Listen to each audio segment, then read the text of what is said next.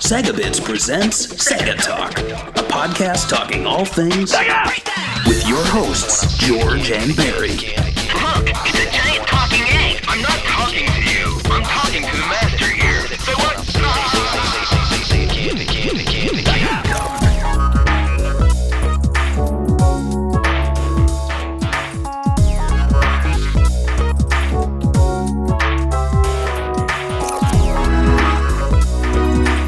Hello and welcome to Sega Talk. I'm Barry. With me is George, Hello, everybody. and this is our 11th episode. And before we get into it, I just want to uh, welcome you if you are a new listener or if you are a returning listener. Um, and I should mention at the top of the show, you can find our show on YouTube, on iTunes, RSS. If you like it, subscribe, give us a positive rating. You know, it, it means something to us. We notice those things, we like it. Um, so let's dive right into it. So, this episode, we are covering a big game for Sega Space Harrier. This will be the third AM2 game that we're covering on this show. The first one was Outrun, followed by Daytona USA. And this is, I'd, I'd say, George, would you would you kind of do you think of it like as a trilogy when you when you're thinking of Hang On, Outrun, and Space Harrier? I always do. I, I feel like this game kind of stood apart from those games, but I agree with you. It felt, I mean, they used the same technology. What they learned in one game moved on to the next one, and they cranked these babies out so fast. It's actually kind of insane if you look at the timeline of it. This game came out the same time as the same year as H- Hang On. Yeah, So it's like, oh, like they're just popping these games out like crazy. And this game, I feel, is different from Hang On. Like, Oh. And the, the way it looks and plays and everything else, you know. Oh yeah, for sure, and we'll get into that. Uh, I'll get into the facts here. Space Harrier. It came out in arcades on December 1985 and was developed by the team that would become Sega AM2. So you know you're not going to see that AM2 logo at the beginning. In fact, I think they even yeah they, they weren't called AM2 of course at this time. And they even had to hide their credits in some of their games. I know Outrun has uh, Yu Suzuki's name hidden in there if you if you if you drive a certain way. But um, this is back in the day when developers weren't given identities. It was very strange. Do you know why they did that? It's because uh, Japanese developers didn't, or publishers didn't want their talent to be taken away by other companies, and so they go uncredited, kind of like a unmarked grave, right? Like, oh, we made I this know. great piece of art. Now nobody knows that we did it, even though I know. I feel like they kind of broke away from that later on, you know, when they started doing interviews and like Yu Suzuki became a huge name in Japan and a huge Yeah. developer. But it's funny though because I was uh, uh, when I was doing research for this podcast, I was reading a 1988 interview, and Yu Suzuki and I forgot who the other guy was. They're introducing themselves, and he's like introducing himself like nobody's ever heard of him because I mean, this is 19 what like 88, so he had a few hits under his name, but Yeah. he wasn't the huge name that he became when Virtua Fighter became a you know an art like resurrected the arcades and stuff. But I it's know that's so funny. so it's like just watching him be really humble about it, and now everybody you say Yu Suzuki, and everybody has like ten different games they love from him, and it's like affected their childhood in a positive way. You know, he's he's such a down to earth guy. I wonder if there was ever a moment where he's like like a coming out sort of thing where he's like, I can tell people I worked on it, or if he was just kind of like, I'm happy to not be known, you know? And it was also like the game industry back then was so different, and uh, it was like nobody even knew he was going to be around for that long, considering the crash that happened prior to this. True. It was like True. what two years that happened before this. Yeah. It's it's even crazy that Sega would even invest so much money. I mean, they invested more money in the arcade side businesses, and like we're testing the waters. It felt like during this time with consoles, you know. Mm-hmm. For sure. Yeah. But uh, diving back into this, then um, let's let's kick things off with talking about our personal histories with Space Harrier. So, the question I'm going to pose is, uh, when did you first play it, and what were your thoughts on it? Ah, I'm, I'm trying to remember which version of the game I played. I'm, I want to say the 32X version, but knowing me, it's probably like the Master System version or something. I know it wasn't the arcade version that I played first, sadly, and I think I think that's kind of bad because I feel like uh, Space Harrier is just one of those games that is best experienced in the arcades with the with the hardware that they wanted you to play it with. Uh huh. So I feel like if you play it on the console, it just I don't know. To me, it just doesn't feel the same. I don't know about you if you agree with me on this, but I think Oh. I can't remember which one I first played. I just remember it wasn't the best fucking version of it. And when I played the arcade version, I was blown away by it. So I mean, you could tell me about your history with it. Yeah, you know, when when we do these shows and we talk about these really old games, I always have this like almost constructed memory in my head where I'm at the arcade and I'm discovering, you know, something like Outrun or Space Harrier. That never happened though, unfortunately. You know, these these games were very I feel like they were very hard to come by if you were a kid growing up in the early 90s. You know, like arcade games, they would swap them out pretty quickly. I I can't ever remember finding like a Space Harrier at an arcade as a kid in the back or something. Um, it was really, you know, Mortal Kombat, uh, a lot of the 3D Sega games. If I did see any 2D Sega games, it would, I don't know, maybe be Outrun, but gosh, um, I don't, I don't know the first time I played Space Harrier. I've, but I mean, I will say to the game's credit, when you play it, you forget your first time sometimes because it just, it feels like such a classic game and it's such a simple gameplay style that I don't, I don't know. It's, it's hard to gauge, but um, I'm gonna say Shenmue. I think maybe that was the first time I played the true arcade version of it. Yeah, I mean, yeah, Shenmue I think introduces the game to a lot of people. I, and that was also the game that I felt pushed Yu Suzuki as a brand name in Sega because I remember when you bought that. I mean, this isn't the Shenmue podcast, but when you bought that game, it had his signature in the back of the booklet. I, I recall that, and then I recall like being obsessed with his work. You know, or after that, like even obscure games that. uh don't get that much attention or were just Sega AM2 games. I feel like his team did so much that even he's credited for some stuff that he had little to do with. But I mean, Space Harrier was actually one of his games that he designed, and it's it's very interesting. Like you said, um, are you surprised that this game came out in 1985 for what the game is actually is? I am because you know you'll you'll play games from 1985 and they look nothing like this, nothing like this. And I mean, of course, you're comparing home consoles, maybe, but even I, I feel like even Atari games of this era didn't look anything like this. Exactly, and this is kind of like when they first started bringing the. I mean, when they, you know, when the whole phrase is, uh, people go to the arcades to experience something they can't experience at home. I mm-hmm. feel like this game is sort of embodiment of that. You know what I mean? Of that era where arcades meant something. You go to the arcades, like you could come home, you could play Nintendo. I mean, Yeah. in '85, you probably I don't know if it came out in the U.S. I think it barely did. So mm-hmm. you could go home, you could play Nintendo, but Nintendo game isn't going to look like Space Harrier.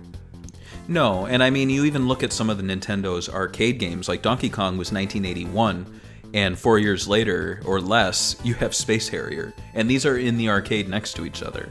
Yeah. Um, I, I, I that's not to say that Donkey Kong's a bad game, but it's just technically this game's amazing, and I guess going back to what I was saying, I was having a hard time art- articulating it, but it was just the, the gameplay of this game, and I think this kind of takes us into our next question: if if we think the game has uh, aged well or poorly, I feel like it's aged incredibly well because, like I was saying, when I play this game, I don't think, oh God, 1985, or I don't think, you know, even when you come in as a newcomer, you get the idea of the game. It's very easy to pick up and play.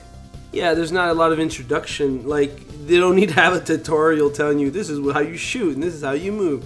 You just get in it. I think this is a lot easier for the mainstream consumer compared to something like Afterburner. I think Afterburner is very intimidating, uh, very crushing. I think it's like you have to keep on moving. It's uh, frantic. I think this is a. I think this is hard, but it's not as hard. And I think the visuals and uh, the the surreal graphics are more Uh-huh. uh, mainstream friendly. It, it's very different than anything else that was in the arcades at the time that I could think of. I can only think of a few games, and I think one of them was a Sega game, and that was like '82 or something that came out. That was like kind of like you know psychedelic looking. And I, I feel like that a lot, you know. And uh, Yu Suzuki actually never talks about this, but I always feel like some of the old arcade games before the Japanese side took over and the American side was doing it, kind of feel like they're influenced a little bit with each other. But he's never said it, so I'm not gonna But um, as it aged, though, I feel like uh, yeah, it's aged well. My only, I guess, concern or problem with it, I felt like the levels were kind of the samey. Yeah. Like they all have the checkered pattern, and then it's 18 of them, right? And it feels like there's a lot of, I don't know, repeating stuff going on. But I think that's kind of you know part of the era with limited uh, memory and all that kind of stuff. I felt like Outrun did kind of like learn from that lesson, the team, and they like Outrun. I feel like every me- time you change a scenery, it's a very different scenery compared to Space Harrier. Oh, for sure. And uh, going back to when I was talking about a trilogy, it's really a quadrilogy because I did leave out Afterburner. I always look at, you know, like um, Hang On and Outrun are the ground games for the Super Scaler games, and then Outrun and, or Afterburner and Space Harrier are the, the aerial ones. And I, as much as I like Hang On, I feel like that game has not aged well. I always go for Outrun. However, you know, you look at this compared to Afterburner. Technically, Afterburner looks a lot better. It's a little bit deeper gameplay wise. A little, yeah, I mean, it's an, it's a newer game compare by comparison by about a year. But I think Space Harrier is the better game out of the two. I still go towards that one and play that. Is there a reason why? Is it just because you're more into rail shooters, or I like the imagination on on display in Space Harrier. I like the fantasy setting. And I know you mentioned that the the environments weren't that different, but I felt like it made up for it with the villains and the enemies because they just and even like the little thing like shrubs and trees they changed to pillars and there were what were they called like bins beans or whatever.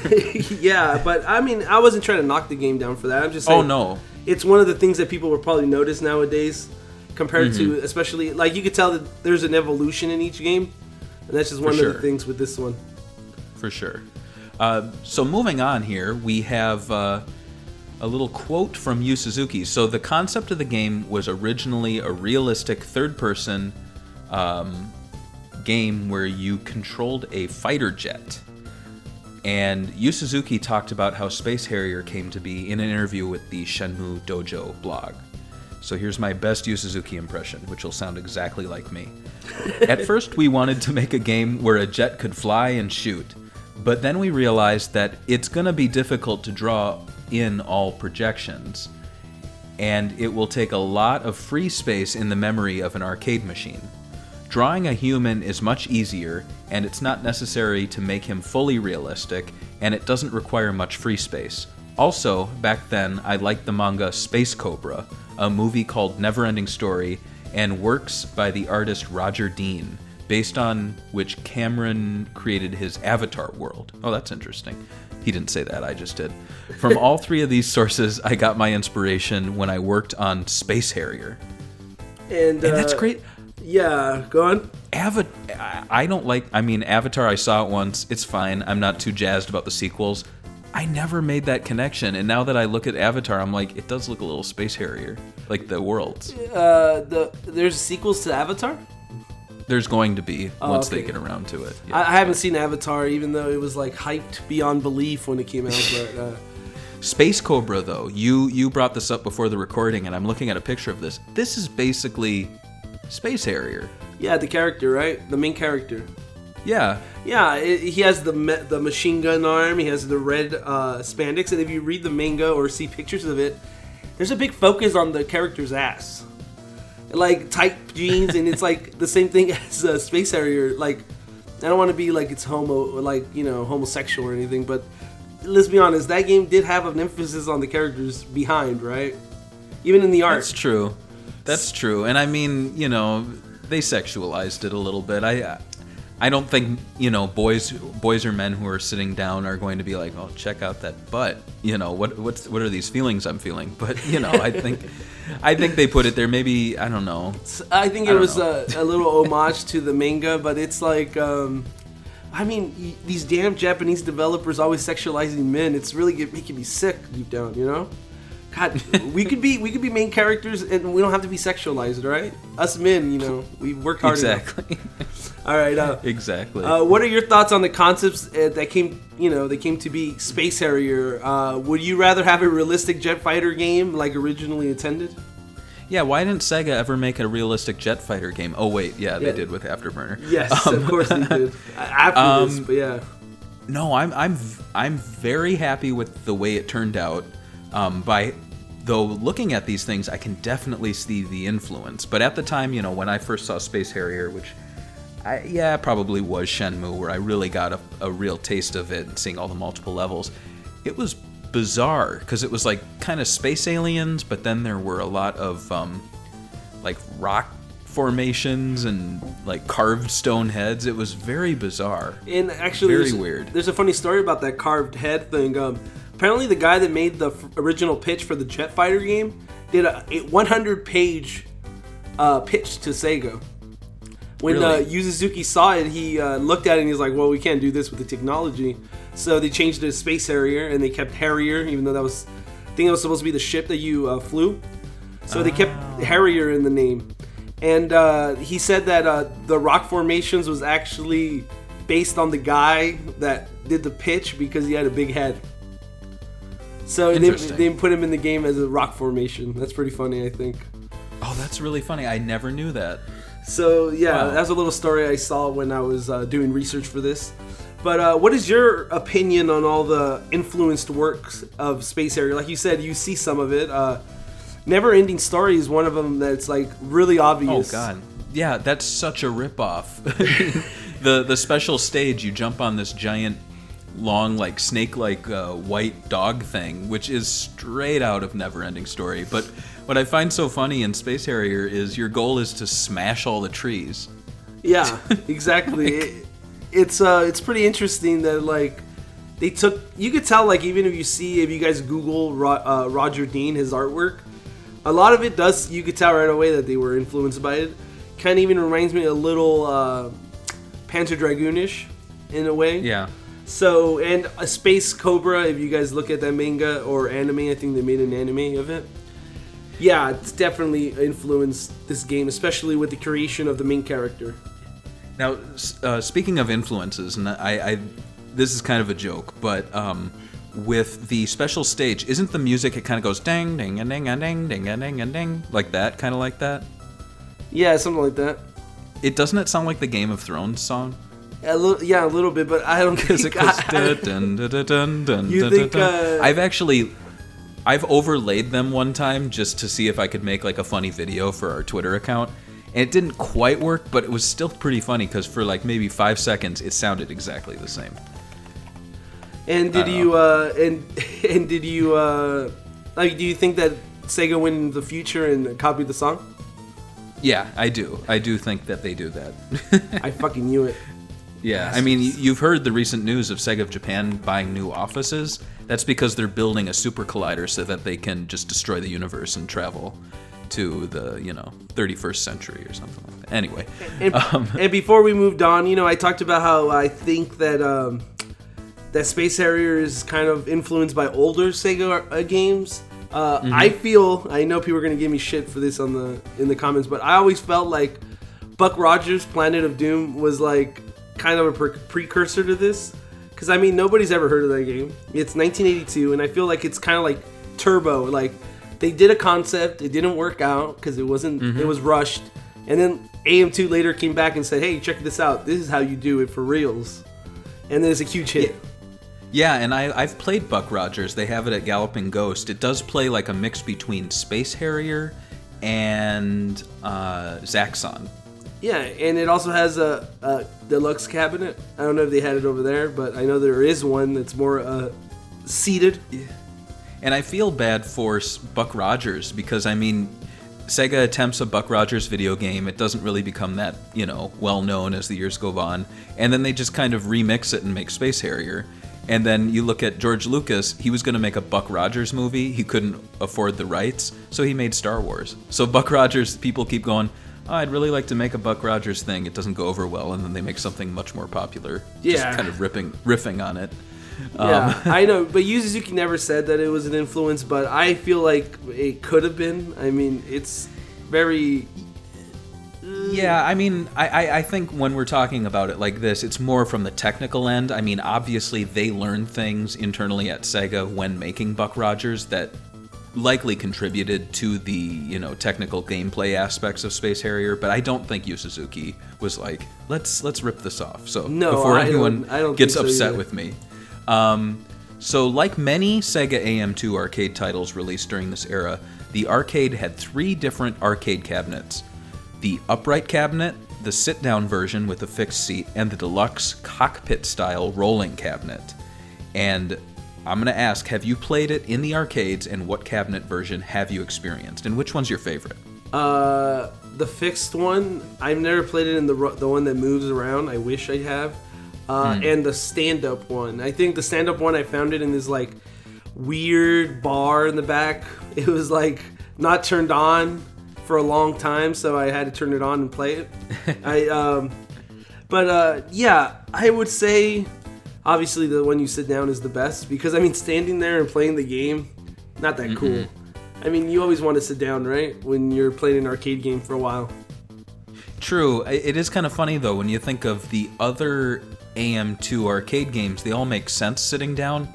Space Harrier makes sense standing up because he's he's not sitting. It's the yeah, I know, but it just thinks I'm lazy, you know. So I know. like- I'm just I'm just saying like I feel like with with these arcade cabinets they always try to replicate it. Like with Hang On, you're uh, you're literally you know dipping from side to side On a or with, motorcycle? um, yeah, or a Thunderblade, you're like moving the cabinet around. But with this one, when you look at the Space Harrier machine, you're sitting down and and there's like jets behind you, and it's like, what is that? He doesn't sit in anything with like little jets on his back, really. but um, yeah, exactly. But uh, what But- about you? You didn't tell me about your arcade experience. Uh, again, Galloping Ghost Arcade. I've this is the first place I've played this. Uh, they had the sit down version, and it was working. I played it. I've gone back there a few times and played it, and since then it hasn't been working. I don't know if they fixed it since then. Um, Is that a But, problem? you know, that's- is that kind of like a problem with old arcade games? They break down every whatever months. Yeah, and I mean, at Galloping Ghost, they have, geez, I don't know how many games, maybe 600. They, they claim they're going to have close to a thousand at some point. I don't really know what their exact number is. So you can imagine that a lot of games break and a lot of games come back online. So, you know, it's it might just be the fact that they have only so many people fixing things. Um, but I mean, when, when you go there, a lot of the stuff's working. It's not uh, it's not like you go in, you go, oh, everything's broken. It's maybe like ten machines out of hundreds are, you know, not functioning at the at that moment. But um, I would love to play it in the deluxe cabinet.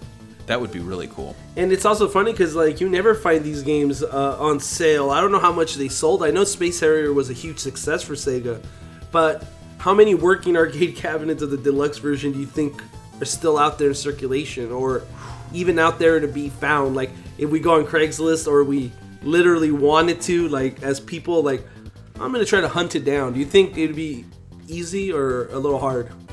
I think it would be very difficult for the deluxe one, especially in America. I think what AM2 had going for them with games like Afterburner, Outrun, Hang On, is that they very much appealed to Western audiences. Space Harrier, though, I would say is kind of an exception.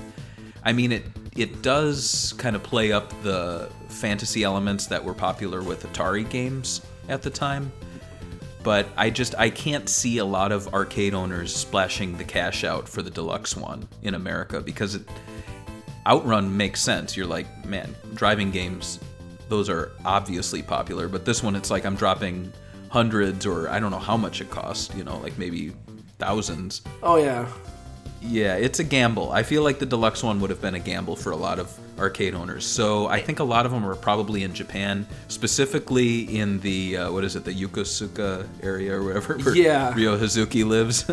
Yeah, of course. And then I was gonna say, like, it's also that these things are huge. I mean, I, I put some pictures on here, but look at the base of this arcade. It's huge. It has moving parts. It just seems like a big hassle to fix, have operating. I'm assuming it was one of those games that, after the popularity waned, they took it out and then they put another game in that was newer. It just seems to be kind of like what they do, right? Oh, for sure. And yeah, that's very true. A lot of moving parts. I mean, Galaxy Force 2, again, Galloping Ghost had it, and it breaks down quite a bit, though I think it was working last time I was there. I didn't get a chance to play it. um, because I was not a paying customer. I was just like driving by, peeking in the window. But um, whereas other games like Hang On, the deluxe cabinet, you're you're the one physically tilting it, so there's less mechanical parts there. And same goes for uh, Thunderblade because that one it's more like. Have you ever um, been at a playground and they have those things with the two handles and it's like a, a bulldozer thing? You sit down and you put one hand forward and one hand back and then switch and it like scoops. No, You know I'm, I'm I'm, I don't, I've never seen it. No. Well, it's all it's all in your arms, so you can you can move it about. So anyway, uh, that's kind of how Thunderblade plays, where when you, it's almost like a an exercise machine or something, where when you swivel to one side, you move the game and the machine, but it's it's all you. It's not like the the machine's tilting you around or anything like that. So Okay. I've, anyway, I've never played one long tangent short. Uh, I think um, those sort of games have a better chance of existing in 2017 than something like a deluxe uh, hydraulic hang on driven or outrun, Yeah. yeah. or Space Harrier with the hydraulics. Um, gameplay wise, Space Harrier was a fast paced rail shooter that played in the third person perspective. Lots of people consider the game to be one of the first third person shooters created. The game throws the players in a surreal world filled with checkerboard style backgrounds and strange colors. The players control a character simply known as Harrier as you navigate the game's 18 levels, 15 of which have bosses. The game also features bonus stages on the 5th and 12th levels, which lets you ride a massive white cat like dragon, which, as we mentioned, was like a never ending story. Exactly. Um, So, Space Harrier's arcade release also used an analog flight stick, which was one of the first games to do so. And so, leading into our next questions, how do you think Space Harrier holds up to other rail shooters? And I guess we're talking both at the time and maybe even In the future. moving forward. Yeah, I think uh, it's totally different. Uh, there was okay, this game, you could move the stick around, right? You can move your character around in anywhere in the in the screen. So it used up the whole screen. I feel like games like uh, Panzer Dragoon or uh, Star Fox, you were basically s- you could only move basically up and down. You could move it, but it didn't really make make you do it. You know what I mean? It wasn't like you had to move super fast back and forth, up and down. You know, and this one was just like it was so fast. You know, you had to be you have to have reflexes. I feel like uh, Panzer Dragoon and all those other games, it's less on reflexes and more on uh, that shooting aspect of it. Right, right. And it, it when you shot, you would shoot straight ahead. And so if there was someone coming at you in the upper left, you would have to physically move your entire character to the upper left and shoot at it Yeah. before it hit you. So it's almost I would say Space Harrier's more like a sh- a, a first person like a third person shoot 'em up.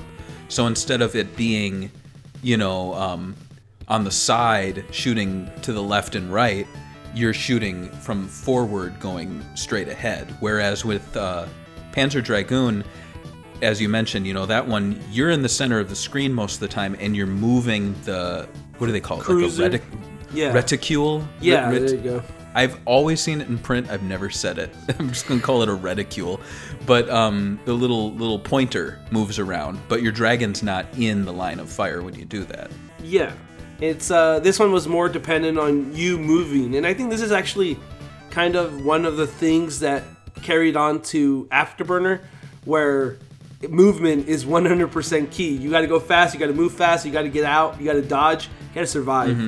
And I think this is kind of like one of the. I think they were obviously influenced by what they did in this game, and they moved it forward to a jet fighter uh, game.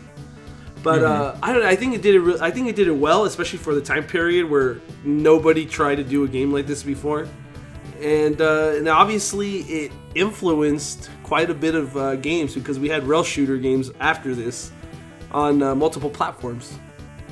And do you think it holds up to modern rail shooters? I mean, there aren't that many anymore, but maybe you know some of the later 3D ones, such. Well, I mean, so what have they changed after this? I mean, besides the fact that you don't have to move the character, I think that's the only thing they kind of changed, right? I mean, even Rez, mm-hmm. which won awards not that long ago for its art style and uh, because it was released in VR, mm-hmm. it still kind of plays not the same, I wouldn't say, obviously, but it has the same uh, fundamentals. Like, they just now you can stand in the center of the screen and move the the the aiming, but that's about it if you think about it. And he, I mean, what do you think? How does hold up with uh, modern day rail shooters? Like the I mean, I think it holds up incredibly well. And I mean, you even see games that take inspiration from it. For example, we have the Strike Harbinger guys who will be having a. Uh, I mean, they won't be speaking later, but I'm going to be reading some words from them about the game. And we have. oh, what's that other one? It was a Kickstarter project. Um, they're still making it. I don't think I, I saw this one. No, we shared a, shared it on Sega Bits. Um, We share a lot of stuff on Sega Bits, man. no, I think we only we only write about two things, right? Uh, Space Sonic Harrier the Hedgehog and yeah, yeah. yeah. Um, no, it'll come to me. But what I'm trying to say is, you know, you'll have people who were inspired by the gameplay style, but they really, I mean, they'll they'll add things, they'll bring it to you know modern day graphics, but really they you can't do much to change it to the point where you're ruining the gameplay style, if anything. And uh, yeah, and Strike Harbinger still. I mean, that one lets you aim, right? Or do you move uh, behind the? Do you have to move the character to shoot?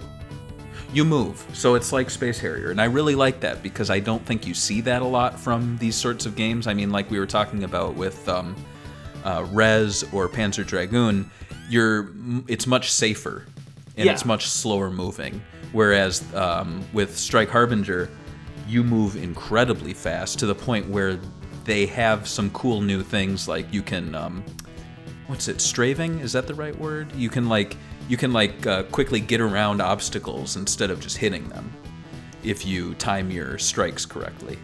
Um, that yeah, that makes sense. I was gonna say like I, I feel like you could always add little things like that to the gameplay that they created in Space Harrier It's just surprising that like nobody's actually tried. I Yu Suzuki was uh, when the was coming back before the Kickstarter for Shenmue 3. They talked to him about ideas he had with Sega and stuff he pitched to Sega.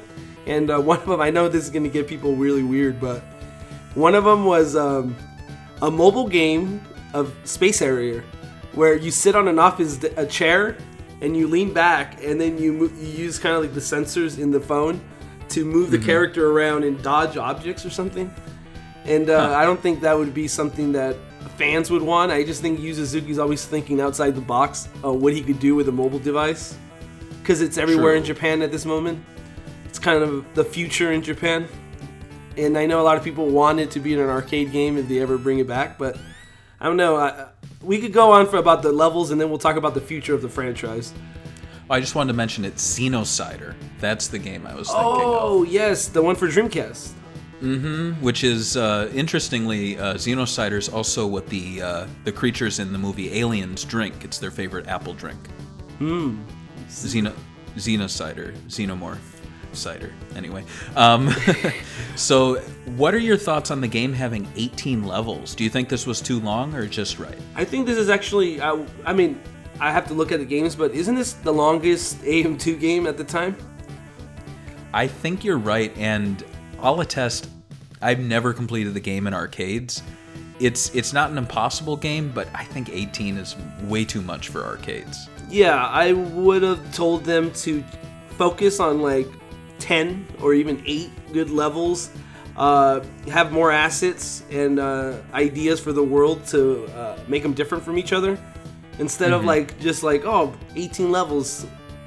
Because I felt like, even like we said, a few of the levels didn't even have bosses. Well, it's kind of like. And there's an interview with Yu Suzuki, and he says that all these games, these sprite scaler games that we love, were all mm-hmm. incomplete. He even said like most of them were 60% incomplete. Oh gosh. So I mean, imagine the ideas they had for this game that never got done. And you know, sometimes I think those ideas are probably for you know weren't needed. I think for Outrun, we talked about it last time, where he wanted to have multiple playable characters and cars.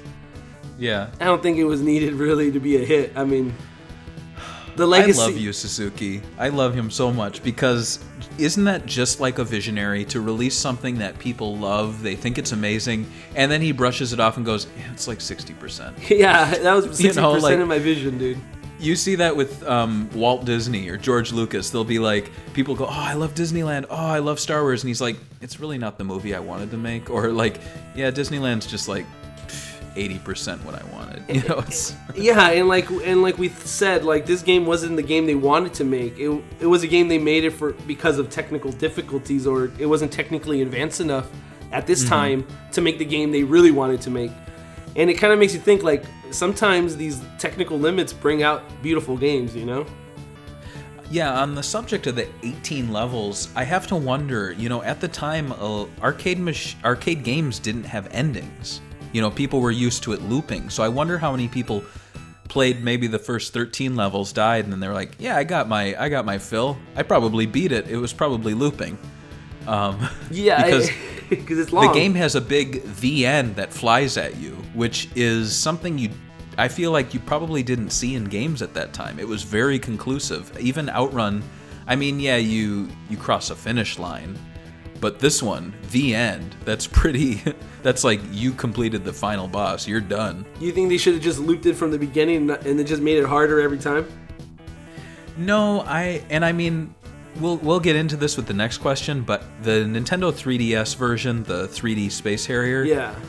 this is where I kind of go backtrack on my opinion on uh, the game being too long. I think it works perfectly for home. Like when you're playing it with uh, Shenmue, or if you're playing it, you know, if you're not at an arcade dropping a bunch of money into it, I think it's it's a great length because you know we've we've seen home versions of stuff like. Uh, I I guess any real um, Sega arcade game, and a lot of the times it's too short. Yeah, no, I agree. And uh, this one's 18 levels do work well at home, but I mean, sitting in an arcade, you're like, all right, 13 levels in, and you're fucking like, dude, it's hard to play arcade games in public, dude. It's really hard because you have people Yeah. talking to you sometimes. You have a. This is not the kind of game you could be babbling on about some sports or whatever and be half Oh, drunk. No, Oh, no. definitely not. Um, the game also, like we said, it was the first game to have an analog stick. Did you notice a difference when you played in the arcade with an analog stick compared to playing it at home with like a D-pad on the Genesis or on the 32X? Oh yeah, absolutely. I noticed a big difference. Um, I can't say that I did a better job at the arcade just because I was so used to the D-pad or the thumbstick. But after a bit of, you know, trial and error playing with it, I did find that the analog stick was much better. But I mean, kind of going back to where I was saying that sitting down at it feels weird. I also feel like a flight stick feels weird with the game, just because when you look at the other AM2 arcade titles, um, Outrun, you're sitting in a car, you're holding a wheel in your hand, you're driving the car. Uh, Hang On, you're on the motorcycle. Afterburner, you're flying with the flight stick. But this one, I guess this is kind of the the odd duck out of those four games, just because they I feel like they didn't try to replicate what he was doing but you really couldn't. I mean, you really have to have like the player holding a giant ice cream maker under their arm or something. Yeah, and I think this is probably something that they could boot. Like if they ever did a reboot, VR would probably be a very viable option because they have the controls, Mm-hmm. they have motion control, and they have uh, haptic feedback. So when you shoot, it feels like you're shooting a cannon out of your arm, you know.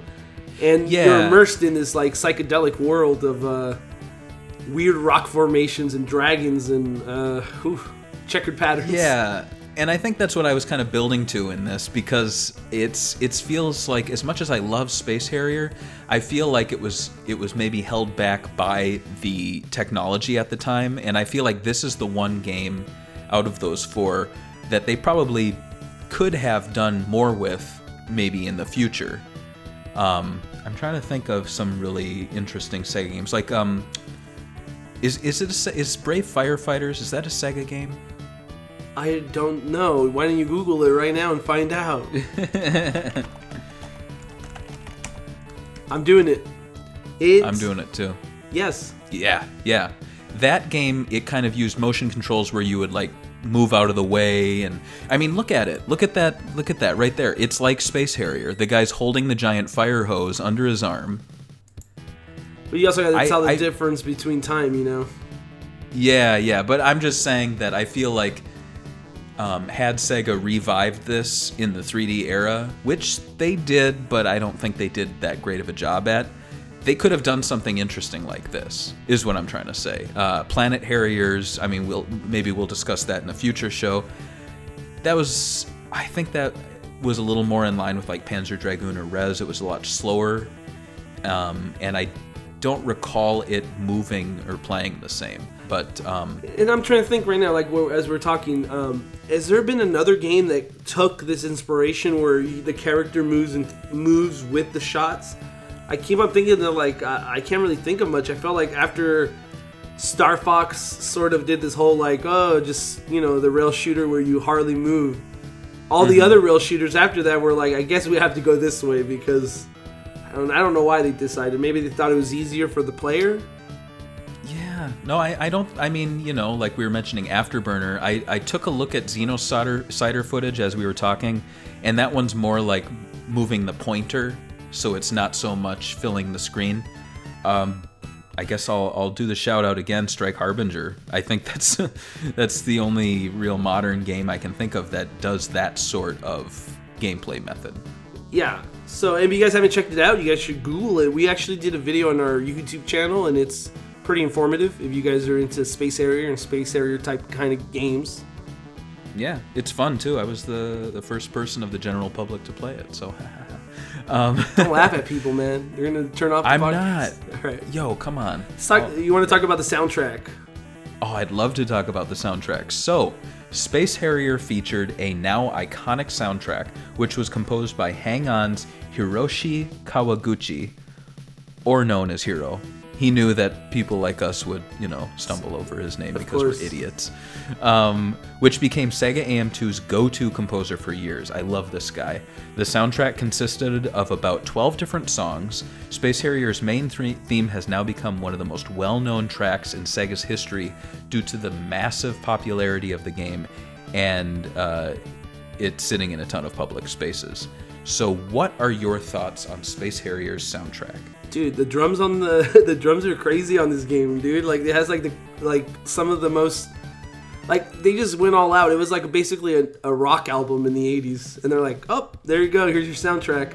That's why I kind of like Hiro's stuff. It's like not very I don't know, it's kind of hard to describe. It's not chip tuney. It's not like, you know when you listen to an NES game, it's like beep beep beep beep beep beep beep beep beep beep.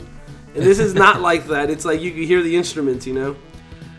Yeah, So giving them that No. credit, it's a great soundtrack. Um, it's very different from something like Outrun. You know, he really tried to uh, be diverse. Uh, what is your opinion? Do you think it fit the art style of the game?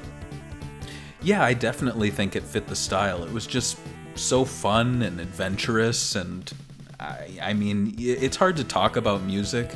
At least for me, I'm not a composer, so I can't, I can't really get too technical with it. But you know, I good, I know good video game music when I hear this, and this definitely is it. I typically get bored with games that play the same song too much. And with this one, just that main Space Harrier theme from the first stage, I could listen to that the entire game. Yeah. I mean, I know he composed other songs, but when it changes, I'm like, oh man, I like the other one. I want to hear more. and we could uh, talk about your favorite tracks. And I would say a lot of people would say the main theme. I think that's a very iconic, very adventurous song. It really senses that that uh, I don't know. It kind of tingles that brain where you're like, I'm going to go on a massive space adventure. Really. It gives you the brain tingles. Yeah, the brain. yes, I think it's me having a stroke. I think that's what it is called. Your, your ASMR. Uh, Takanobu Mitsuyoshi, who did the music for Daytona USA, he wrote lyrics for this. Have you heard that version? Yeah, I have, and there's uh, it's actually it's actually 13 tracks because there's a obviously a vocal version, as you said. But yeah, Yeah. I've heard that. It's it's fantastic. I think I love that Sega always goes back and redoes their music. And if you look at Space Harrier, it's the music's been re- redone throughout the years, a ton of times, because you know they they formed what was it Sega Sounds uh, Technical or what what was it called? Sega Sound Team. There you go, Sega Sound Team. And Yeah. uh, they were basically a rock band of developers that made music for Mm-hmm. Sega, and they just rocked out on the weekends, I guess. Yeah, I love the lyrics. The look in the sky, look in the sky, Shooting to shoot. Shooting to shoot. You think they uh, should make remake the game in VR and 3D and uh, have that iconic soundtrack with him singing in your ear? Oh yeah, absolutely. Like he's with you. He's holding you. You're you're the gun and he's the the Harrier and he's singing to you. Oh, that'd be beautiful. Uh, we want to talk about the legacy of, of this game and all these consoles and computers they came out on, and I think a lot of our listeners probably won't know some of these. So, by the way, I actually took out a lot of the computers because this game released on a lot of things, dude. A lot of things, and I, I, I think it'd be interesting for you to name some of these platforms. Yeah, okay, so let's go through them. Um, let's see, we have the Atari ST, the Commodore 64, the C16, the Spectrum ZX. This is my favorite one. The Acorn CPC. What is that? I have a computer, I think. I get the Acorn. God, where's Acorn bits? Uh, the Sega Master System. I know that one. PC Engine, Amiga, IBM PC, NES, TurboGrafx 16, Game Gear, 32X, Saturn, Dreamcast via Shenmue, and also the uh, Yu Suzuki GameWorks Oh yeah, I which was put that one. a, a book with a disc and I actually I burned that disc not too long ago on- for Dreamcast. It's so good. Uh, Xbox via Shenmue 2, Game Boy Advance, PlayStation 2, and recently 3D Space Harrier on 3DS, which I did want to give a shout out to the I I think the best way to play this game, and I'm I'm saying better than controller, better than flight stick. Oh. and this is my personal opinion, is the stylus version. It's so intuitive, and For the 3DS. you know how, yeah, I love it. And like you know how I was saying, you can't play a game where you're holding something under your arm at the arcade and flying around. This is I feel the closest thing to it because your hand holding the stylus is basically the Harrier holding the the thingy, the ice cream maker. There you go. I mean, I, I haven't actually tried it. I just played it on traditional controllers on my 3DS, but I might actually have to give this a try. But um, I've never played better or gotten further in the game than with this. So maybe some people might argue, oh, it's easy mode, but I'm like, it's intuitive. It works. if it works, it works, and it's not. You're not lowering the difficulty, so it, I don't feel like that's cheating. So I think people should But- calm down on being Well, which so which versions do you think people should play if they want the full experience? Um, I would say the Collective Works was was pretty good port. Um, the one you were talking about was, uh, or even the the Shenmue in game. You should play that one too, Mm-hmm. maybe. Um, and the 32X one was pretty good. And believe it or not, the Game Boy Advance one wasn't the worst port I've ever played. It actually kind of looks like the game. It's not the same exact thing, but it's. I was actually surprised that it wasn't complete crap. Huh. So, uh, which ones do you recommend? I would say the ones I recommend are. I would say if you want to get a taste of the arcade experience, including the machine, check out 3D Space Harrier because it does have different modes where you can actually see the machine moving around and hear the sounds. They actually. Recorded Um, the arcade. Yeah, yeah, M2 actually went into Sega's archives and recorded the physical machine moving around. So that's a really cool bonus just to have historically. Oh yeah, that would also- actually that would be my number one. Just I was naming the other ones that were in 3D uh, Space Harrier just because. Oh, okay. Sorry. Sure. Yeah. Change your answer. Um, uh, Dreamcast with Shenmue, just because you can see the machine, walk around, look at it. That's cool. 32X, I it's my personal favorite just because I think it's so cool technically to play a pretty close, you know, pretty arcade perfect version of Space Harrier on the home console with the arcade stick, things like that. I would say versions to avoid the um, Sega. What is it called? Sega Arcade Classics. It's basically the um, Sega Ages At the PS2, PS2. one, Yeah, I didn't think that was all that good. the one with its 3D and they had to remake the graphics. yeah, did- yeah, I would um, I would avoid that. Even though I love M2, I don't think they did that port. I'm not sure. I have to look it up, but yeah, it's not that great. Um, I would say 3D Space Harrier or Space Harrier 3D on the Master System is it's not a good representation of the game, but I think it's a very fun kind of, you know, it's fun to check out if you have the 3D glasses. Um, That's 3D. And then I would space say area. and I'm, I'm just paging through right now the Hardcore Gaming 101 uh, Sega Arcade Classics book, which you can find on Amazon. and I'm looking at the screenshots of those many versions we listed. The Sharp MZ version looks like garbage. Yeah, a lot of these looked It- like really bad, and I don't think they were. None of these were actually like all these like small consoles. They were licensed out, you know.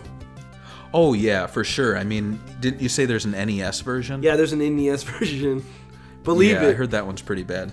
But yeah, the, the sharp one, uh, the character himself, he's made up of 13 pixels and three colors. Hmm. You don't I, need I, any it does not look like a person.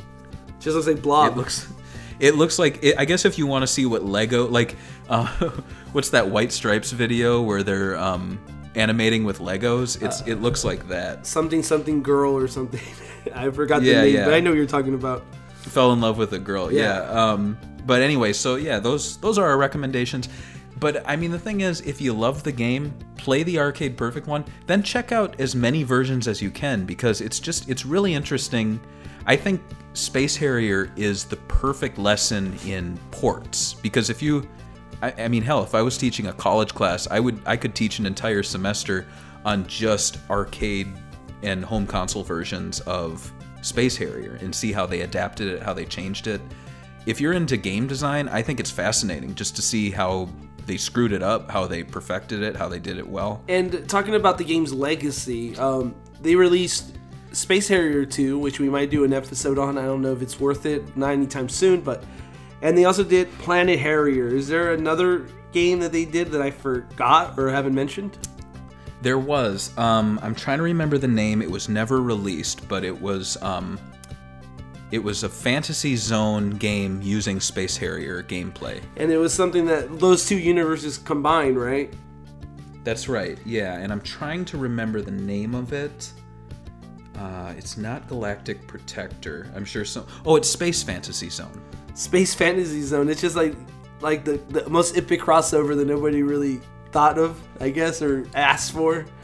Um, it's it's interesting though because like Fantasy Zone and this game, there's a lot of like similarities, and even though the intro says "Welcome to the Fantasy Zone," and um, what is your thoughts on this whole thing? And do you think Sega should maybe bring back this whole psychedelic thing, or is it just one of those things that it was from the '80s? It's dead in the '80s, should be stuck in the '80s, and we sh- they should move on. Well, you know my answer. I love this stuff. Of course, I'd love to see it come back. Uh, I love the shared universe idea. I know Sega had attempted to do that, or at least they talked about it. There was that whole idea of reviving the many classic arcade games and having them all in a shared, like Marvel Cinematic Universe kind of thing. Um, what was that? What was that called? Uh, I think I wanted to say it's called Sega Legends or something like that. It was uh, Sega of Australia.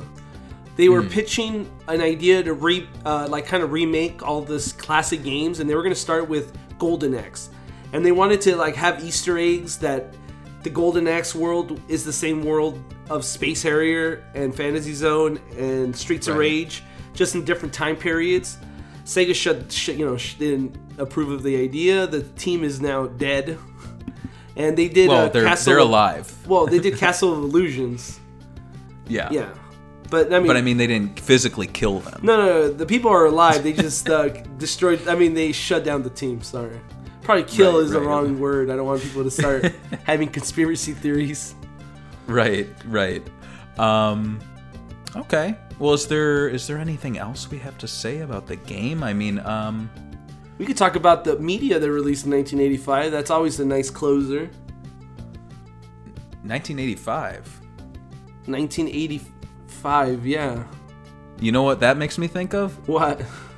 Back to the Future. Exactly, that's actually one of the movies we're going to be talking about. I don't know if you ever heard of Back to the Future, but it's a small indie film that was had a mild success in the 80s. So I'll, I'll talk about the movies from 1985, which the first one is Back to the Future.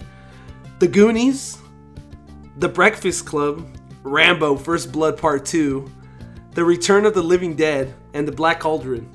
So these are all great movies. I've seen them all. Um, what is your favorite movie? And I know it's Back to the Future, so go ahead. I'm gonna have to go with the Black Cauldron. No, I'm just kidding. Back to the Future for sure. Uh, I love that movie. It's a fantastic Um, movie. yeah, uh, but I'd say runner up here would probably be. I don't know if I've seen Return of the Living Dead. Breakfast Club's good. That's like a classic. Uh, the Return of Um, the Living Dead is worth watching. It's not really hor- it's horror, but it's more of like doesn't take itself too seriously kind of horror. You know, Well, here's a question for you. Out of all of these movies, which two, at least to my knowledge, did not have video game adaptations? Hmm. Let me see. The Breakfast Club and uh, The Night of the Living Dead. Yeah, yeah. Or The Return of the. Living Dead, sorry. Yeah, uh, Black Cauldron had a IBM game from what I remember. Rambo was on Master System. The Goonies, they actually made, I think, an NES one called The Goonies 2, which was kind of weird. A sequel Like, to the movie. I guess. And then, of course, Back to the Future had tons of games. Ah, and I remember I actually listed in our games of 1985. They came out the same year. Um, I have pretty good memories with the game, but uh, it wasn't that good of a game. And now, Oh, come on. when when was the video game crash? What year was that? I think 1983.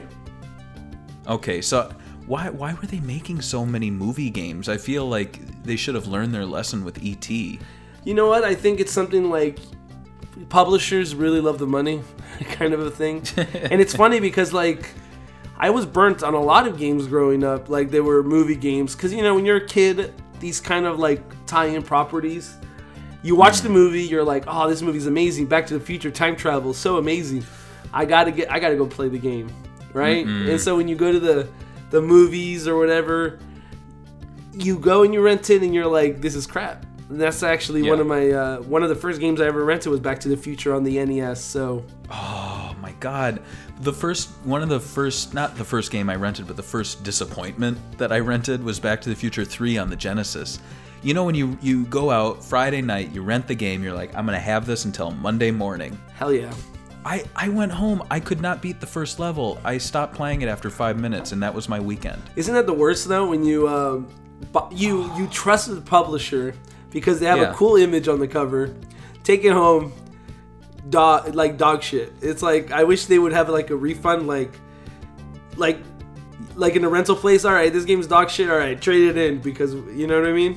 It's not like Yeah, that. but like, why would a kid th- like Back to the Future Three? Why would a kid be like, oh, when I get home, I really hope it's Doc Brown on a horse in some of the most like frustrating, like QTE style video game play I've ever experienced. It's like an endless runner, but like at the very end before you lose at the very beginning of the game. no idea Well, let, let's talk about the video games that were popular during this time. In 1985, it was a big year for video games. Uh, we got the the Super Mario Brothers. I don't know. It's like a small indie uh, game. I don't know if it ever took off, but no, it wasn't as good as the original Mario Brothers. I know that. it's just. It wasn't even on the Super Nintendo. It was on the NES, and they called it Super anyway. What's up with that? Gauntlet, uh, Ghosts and Goblins, uh, Gradius, uh, the Bard's Tale, Ice Climber, Back to the Future, which I put on here because uh, I wanted to tell that story about it being my first rental game, but now we said it. Gunsmoke and Hang On. And the reason I put Gunsmoke is because it's one of the best NES games. I swear it's great. I I didn't even know it was a, a licensed game. I, Wait, gun, tell me about this. Gunsmoke, that's a TV show. there was a show called Gunsmoke. So okay, so Capcom it's not even based on the on the TV show. So Capcom made this arcade game, right? And they called it Gunsmoke. Obviously, trying to uh, appeal to people that watch the TV show, maybe. But they had to put it gun dot smoke because of the copyright claims. Oh. So it's not even like that. There's like a level where you have to kill ninjas. It's like what? This is well, okay. So it's it's. I liked it in the NES because it was uh it's sort of so you, it's a top-down shooter in the NES. It's so in the arcades, and you use uh, A to shoot to the left, uh, B to shoot to the right, and then you press both of them at the same time. You shoot straight. So it's one of those shooter games, I guess, and it's one of the first shooter games I played growing up. That looks cool. I like um it kind of reminded me of Heavy Barrel, but now that you're describing the gameplay, it's more like a like a spaceship shooter, but you're actually a cowboy walking around. Exactly, exactly. Yeah, it's one of those uh, early cowboy games. I think every generation has one of those. It's like Red Dead Red, uh, Redemption or um, what's that one that was in the gen- Sunset Riders. Sunset Riders. Yeah, like they have to have a cowboy game, right? It's like And it's it's funny too. They they have the uh, the cover art looks like the cover art for Mega Man because it's around that same era. Yeah, when they were trying to make everything different from the video game. I don't know why. It's like they wanted to make it more realistic. Yeah. Yeah, so any of these other games that on here on this list, I put Hang On 2, which is another AM2 game. So, any of these games that you remember growing up? I remember Super Mario Brothers. Obviously, I know we we make goofs about it, but no, that was a you know, it's a classic. It was a great game. I never owned an NES as a kid, but every friend I had who owned one had Super Mario Brothers. We'd play the hell out of it. Hang On, of course, classic, but like I was mentioning, it was hard to find those games as a kid And- unless you had a really great arcade. I also feel like Ice Climber wasn't really popular when I was growing up. I felt like that's something that got popular because of the Super Smash Bros. series.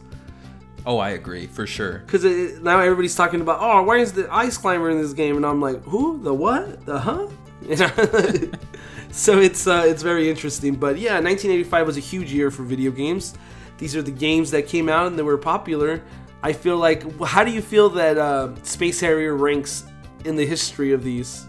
Do you think that maybe it's below Super Mario Brothers and like his, you know, the grand scheme of things? Or do you think Space Harrier is a notch above it? I'm going to say that it was just as influential as Super Mario Brothers, just for in a different um, Genre. I mean, obviously in a different genre and in a different setting in arcades. I mean, I feel like really Space Harrier was to Super Mario Brothers, you know, in terms of I don't know, just how important it was in arcades. And I know in Nintendo fans they don't want to admit it, but you know, Sega was the king of arcades. Nintendo really wasn't. they had Donkey Kong. Can you name another one after that though? Another what? Another arc- uh, Nintendo arcade hit. Mario Brothers. That's like that's what I'm saying. Uh, they kind of left the arcade market. They pulled out and they went straight to consoles. I think once they did consoles and the Game Boy, they just stuck right there. They didn't want to go back and make arcade games. And Sega kept on pushing the arcade uh, barriers for years to come.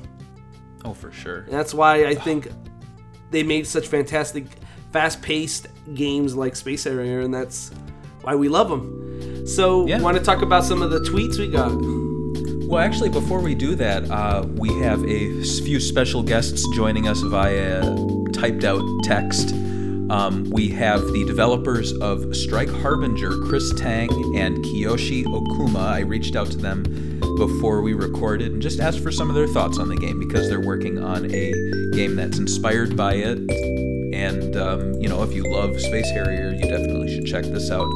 So I was just going to read their thoughts on the game. So, Chris Tang, who previously worked on Primal Rage, Gauntlet uh, 4, Street Fighter 3 series, Rival Schools, Tech Romancer, which he actually he named, and I did an interview with him, and he has a funny story about that. Uh, and then, of course, Strike Harbinger. He's also a Sega World Champion and a Tetris World Championships announcer, and he's done many other things. Here's his thoughts on the game. He said, I first saw the arcade game soon after it was released at theme parks like Disneyland and Great America. I was blown away by the speed and extremely detailed and colorful graphics. I was overwhelmingly obvious that it was the most advanced video game in existence upon release and for years thereafter. Space Harrier's otherworldly landscapes and bizarre cast of enemies sparked my imagination as its fast paced gameplay ignited my gaming soul. Nothing compares to the feeling of weaving through an impossible onslaught of enemy shots, barely escaping death between the poles, and blowing up every enemy on the stage, surviving to kick ass and kicking ass to survive. And that super deluxe moving arcade cabinet was the stuff of gaming dreams were made of, and still are. And he, he shared a lot of thoughts about it uh, as well. I was just going to pick out a few. He mentioned that every time Yu Suzuki showed up in his neck of the woods uh, out in, I believe, California, he would get some of his Space Harrier stuff autographed. And so he has the Saturn game, the PC Engine game, and his special Saturn mission stick signed. I mean, how many Yu Suzuki signatures do you have, George? Uh, none. So I'm jealous. yeah. um, he also mentioned that uh, it was the reason he bought a Sega Master System. He said he um, quickly became a Sega evangelist and ended up mentioning the platform when he was interviewed for winning Nintendo tournaments. So that's, that's pretty funny. Uh, some years later, he became the Sega World Champion in '94, and he basically he told us that he received like every game that was coming out at the time from Sega, and so he got uh, twenty-five thousand dollars in cash, Phantasy Star uh, Four, and then Space Harrier for the 32X, so that's that's really cool. And um, he just wanted he mentioned here too he's working on Strike Harbinger, and while it's an own it's its own thing inspired from all his experiences in gaming, one thing he'd love for it to become and uh, accepted as is a spiritual successor to Space Harrier, and for it to give the next gener of ga- generation of gamers as well as his peers a kind of unparalleled ass-kicking exhilaration that I felt when playing the best games of that genre. So he says, please look forward to it. And then finally, we have Kiyoshi Okuma, who is a real time 3D graphics artist and VFX artist.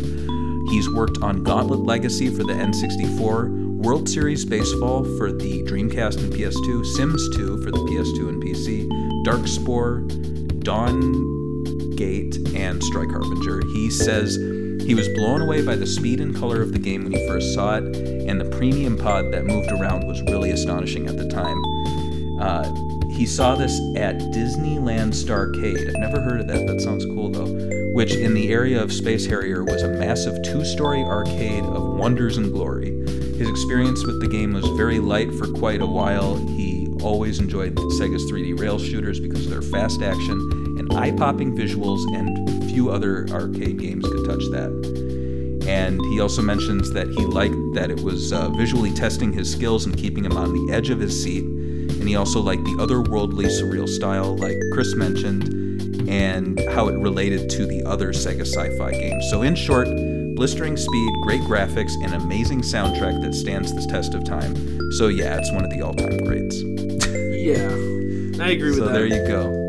So let's let's dive into Twitter, George. Do you wanna do you wanna play us out with some of these tweets? Oh, I don't want to talk about Twitter. I hate Twitter. All right. Um, Flair Habanero.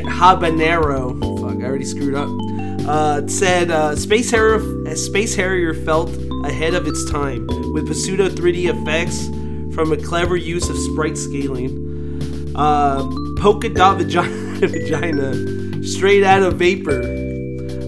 Uh, s- All right. Stuff we play. Space Harrier is fun in its purest form, and I was sucked in the first time I played it. Muted Cyborg. Revolutionary, psychedelic, and one of the first meta games to be within a game via the Game Center in Shenmue. I agree.